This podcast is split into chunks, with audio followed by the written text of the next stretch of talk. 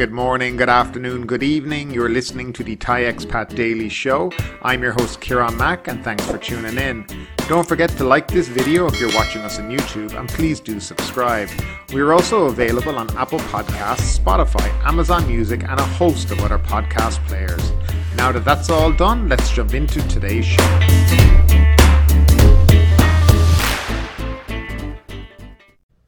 And we will start off like we always do with those daily COVID numbers. Thailand logged 15,942 COVID 19 cases and 257 fatalities, with Bangkok setting record highs again in both categories. Of the new cases nationwide, 15,665 were among the general population, and 277 were in prisons, the Public Health Ministry announced on Saturday.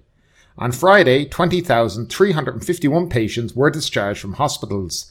The seven day testing average has dropped to 44,562. So, yet again, we have the numbers edging up a little bit now just after the reopening from the lockdown. Tests are also dropping the amount. So if you look at the graph that's on the screen, you can see the drop in testing. There is absolutely no mass testing going on. I believe according to the numbers, they did 2,100 mass testing tests yesterday. That is not mass testing in any way, shape, or form. So, as you can see, the numbers will decrease eventually if you just stop testing people. And that seems to be what's going on here. As I say, we'll keep an eye on the numbers. We'll see what goes on in the next couple of weeks with the uh, lockdown being eased, and we'll see if the numbers actually do start to go back up again.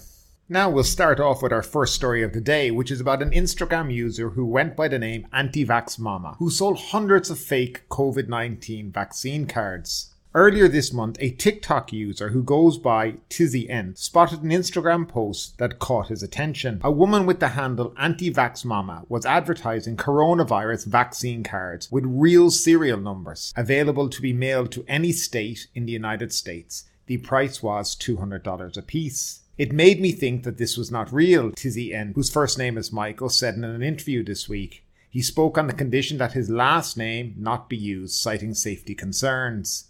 TizzyEnt, who has more than 2 million TikTok followers, later produced a video laying out what appeared to be a scheme by Anti-Vax Mama to sell the fake cards and have them registered in state databases. He also tried to notify law enforcement. But law enforcement knew about anti-vax mama well before TizzyEnt's video posted. On Tuesday, the Manhattan District Attorney announced that the person behind the Instagram account, Jasmine Clifford, 31 of Lyndhurst, New Jersey, had been charged with selling hundreds of the fake vaccination cards. Some allegedly went to frontline workers, including hospital and nursing home employees. We will continue to safeguard public health in New York with proactive investigations like this, but the stakes are too high to tackle fake vaccination cards with whack-a-mole prosecutions. That's according to the Manhattan District Attorney. A spokesperson for Facebook who owns Instagram told the Associated Press that buying and selling vaccine cards on the platform is prohibited and it removed Clifford's account in August for violating the rules. We will review any other accounts that might be doing the same thing, the company said. This is something we have discussed on this show many, many times is how do you verify that vaccination certificates from many countries around the world are actually real? In this case, you see in New Jersey that there is somebody actually forging vaccination cards. Now, can you just imagine that you have a forged vaccination card and you want to come to Thailand and you just copy and paste it onto your certificate of entry for Thailand? Thai embassy staff are never going to know any different and they'll just accept it as it's real.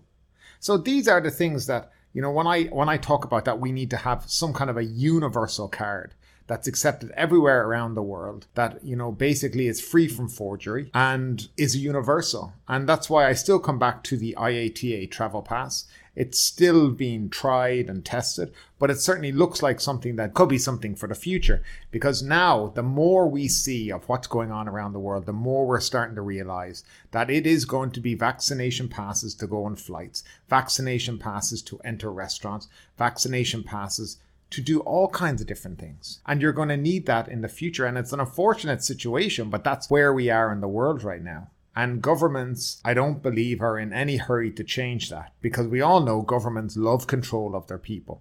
It doesn't matter what country in, whether it's Thailand, the United States, Ireland, the UK, they do like controlling people. So I throw it out to you here now.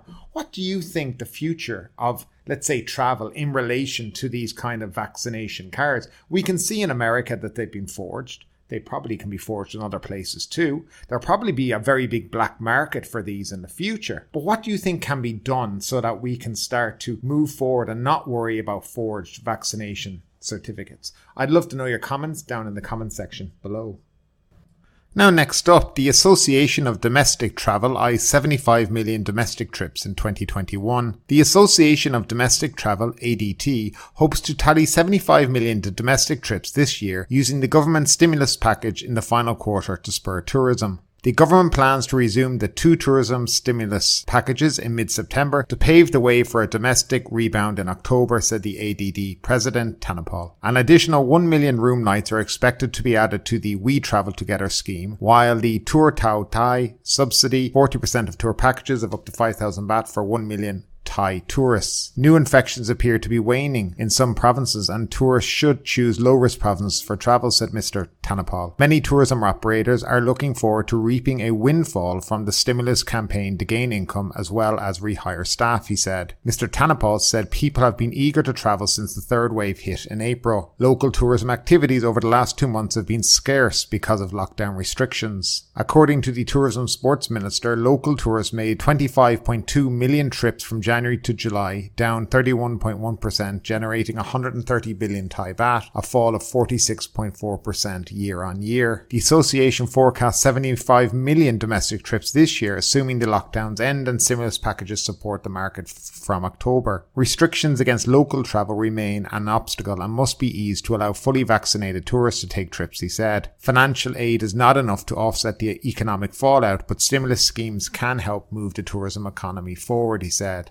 Nok Air chief executive Wuttipum Jurakankul said every tourism related operator would like state tourism schemes to continue as soon as the government make a proper evaluation of the COVID safety protocols. If the country continues to record more than 10,000 new daily infections, locals might not travel, he said. The government eased some lockdown measures starting this month, and it might take until mid October to restore travel activities, said Mr. Wuttipum. New effective domestic stimulus programs should be ready in November to stimulate more trips at the end of the year, he said. Nok Air's passenger load factor in September is expected to hover at 40 to 60%, then struggle to reach 70% in the fourth quarter due to competition amid soft demand, said Mr. Wuttipum. Now, to explain the We Travel program to you if you don't know what it is. It's a travel subsidy scheme for Thai citizens only, whereby the government paid 40% of the room rate and the traveller paid the remaining 60%. Travellers then were also given pocket money, let's say, that could be used at select restaurants and tour activities. Now, this money was placed into a Krung Thai e-wallet and you would get 600 baht during the weekdays and then 900 baht at the weekends. You couldn't spend all that 900 or 600. What you would do is you could go into a restaurant that was participating in the We Travel Together program and you could order your, your dinner and say it came to a thousand baht. The government would pay 400 and you would pay the remaining 600 and that 400 would then be taken out of your e-wallet because you had 600 already in it from the government. So that's how that worked. It's a little confusing, but it, it basically did encourage people to travel. It was reasonably successful over the last year when it was in effect, and it really did encourage Thais to travel. For hotels who knew how to market to the Thai market, it was a very big success. But for those who didn't, well, it wasn't. And they definitely lost out. Of course, unless they reduce the entry requirements for the various provinces around the country, probably won't be that successful. The issue is you may have a cheap room rate for the guests to go to. However, if they still have to have a vaccine certificate and expensive rapid antigen tests, a one or two night stay just won't be worth it for people anymore. It just makes it too expensive for them. So they're going to have to come up with solutions. Phuket for most Thai travelers right now will be out of bounds because, well, the truth is they don't want to be taking all these tests. Go away for one or two nights, a family of four. That's 2,000 baht just for the test alone. And you haven't paid for your room or anything else. So yes, and it's the same with, you know, Khao and other places like this. So they need to think about this a, a, a, bit better because I don't see the demand coming from international tourism right now because of all the restrictions. So you're going to have to have a, a balance between both. And I have seen firsthand how Thai travelers have helped hotels and particularly around the different Thai holidays that they have. Thai people do like to travel. They do like to go away. They like a bargain. You know, they like to enjoy the swimming pool and, you know, the different facilities in the hotel. And, you know, this is important. It is Thailand as well. And hotels need to open up and try to attract more Thai people, not always be thinking about the international customer. That's why I've always said a balance needs to be struck for the future because we've seen now about being over reliant on international tourism, what it's left people with nothing. So, you know, you have to look at from that point of view as well. I think, I mean, personally, I, I, I'd love to travel like, right now. I tried to go to Chiang Mai three times this year and three times it's been cancelled. I actually have a hotel room booked under the We Travel Together program. My partner booked it, but uh, if you're lucky enough to have a partner, then she can take care of the and participate in the We Travel Together program and you can reap the benefit of it. But yeah, we still have credit with the hotel that we haven't been able to use, but I really do want to go places and I want to see how this whole COVID situation has impacted, you know, different tourist cities. So yes, I'd like to go to Chiang Mai. I'd also like to go to Hua Hin and Pattaya to see firsthand what's going on there. And I can bring that to you as well. So we'll see if I'll be able to travel in the next couple of months. I looked up flights to go to Chiang Mai recently and Air Asia, to be honest, their schedule is very, very weak. You know, one flight every couple of days. It's, you know, it's difficult to, to plan around that. And with especially how quickly they cancel flights, then you're just left with no other options. So also, I really think they need to make this We Travel Together program available to expats who do live in the country, such as married expats, retired, uh, people on ED visas, people working here, and give them the opportunity to go and spend more money in the country as well. I think that would help a great deal in the overall context of the economy. But I'll ask you out there now for the expats that are currently in the country and listening today, if you could travel today, where would you like to go in Thailand? Where would be the first destination on your list? And for people abroad at the moment who are thinking about coming back to Thailand, what areas of Thailand would you like to visit if you came back, you know, in the next couple of months? I'd love to, I'd love to hear those destinations down below in the comment section. And our next story, Prayut and ministers survive no confidence vote. Prime Minister Prayut Chan-o-cha and five cabinet ministers have survived the no confidence vote with no surprises despite rumours that some coalition MPs might break ranks earlier. General Prayut got 264 to 208 votes with three abstentions, the second fewest votes of confidence after Labour Minister Suchart Chomklin from the Palang Pracharat Party, who got 263 to 201 with 10 abstentions. The 208 no confidence votes he received was also the most of all six on the list.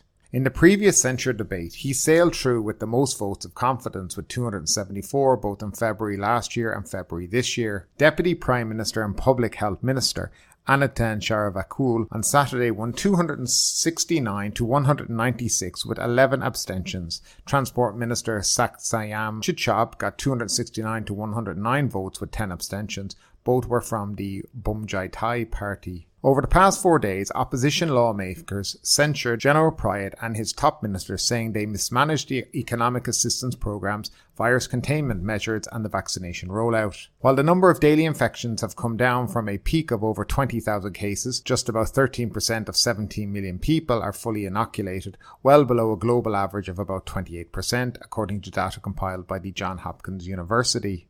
This is the third attempt by the opposition to unseat the government since the 2019 elections, with attempts failing as General Prayut's coalition holds about 60% of parliament seats. An earlier no confidence vote this year was held in February. Still, infighting within the PPRP party may complicate matters. Even though the Prime Ministers survived the vote, it doesn't mean that the conflict between factions within his party have been resolved. It just means the whipping for this vote was successful, said Punchada Sirivunnabood, a visiting fellow at Singapore's ISEAS Yusof Ishak Institute. The recent infighting suggests that it could be more difficult for Prayut to return as Premier after the next election because his popularity within his party and the public is tanking. General Prayut on Friday denied that there was conflict within the party leadership. The Prime Minister still faces a youth led protest movement that has been demanding his resignation for more than a year over allegations the government is a continuation of his junta. Pro democracy demonstrators have held daily gatherings for much of this week to gather the pressure on the military backed government and General Prayut, who repeatedly said he wouldn't quit or dissolve Parliament. General Prayut rebutted claims from the opposition, saying the government was doing its best to save lives and revive the economy, despite the fast evolving situation and budget constraints. He argued that Thailand managed the pandemic relatively well with infection and death rates lower than global averages, and that the government had provided unprecedented financial support.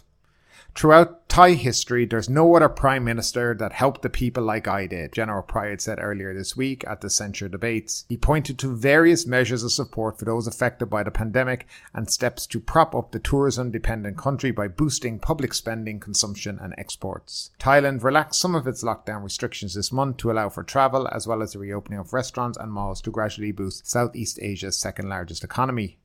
Gross domestic product contracted last year and the forecast is for a weak recovery in 2021. The move is part of the government's living with COVID strategy that allows more sectors to reopen provided the healthcare system doesn't get overwhelmed. The country still has more than 150,000 active cases with nearly 5,000 in critical condition.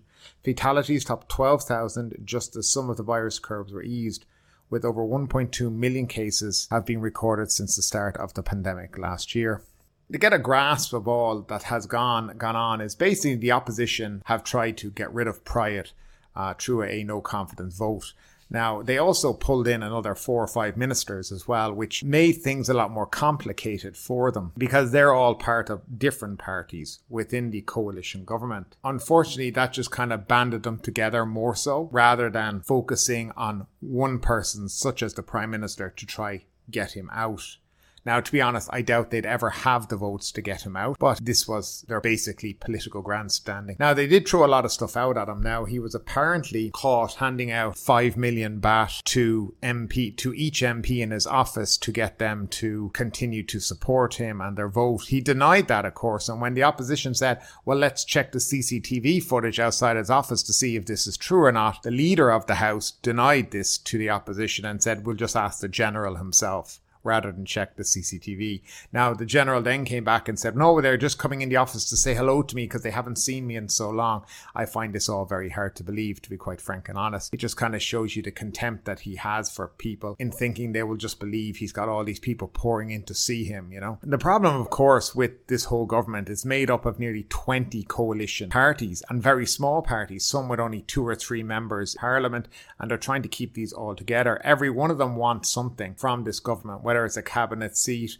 or, or something for their constituency or whatever it may be. Within the ruling party at the moment, the biggest issue is they want the big portfolios such as health, but they've promised to give it to the Anutin, who's leader of the Bhumjaithai party. They don't want him to have that. And then that also causes the issue that puts Anutin in a kind of power play because he basically then has a lot of MPs that he can withdraw from government at any time. And he can technically take down the government whenever he wants because he has that kind of power with the amount of numbers that he does have. It's all very complicated here, you know. The best chance they have to get rid of Prayut is for his own party to get rid of him.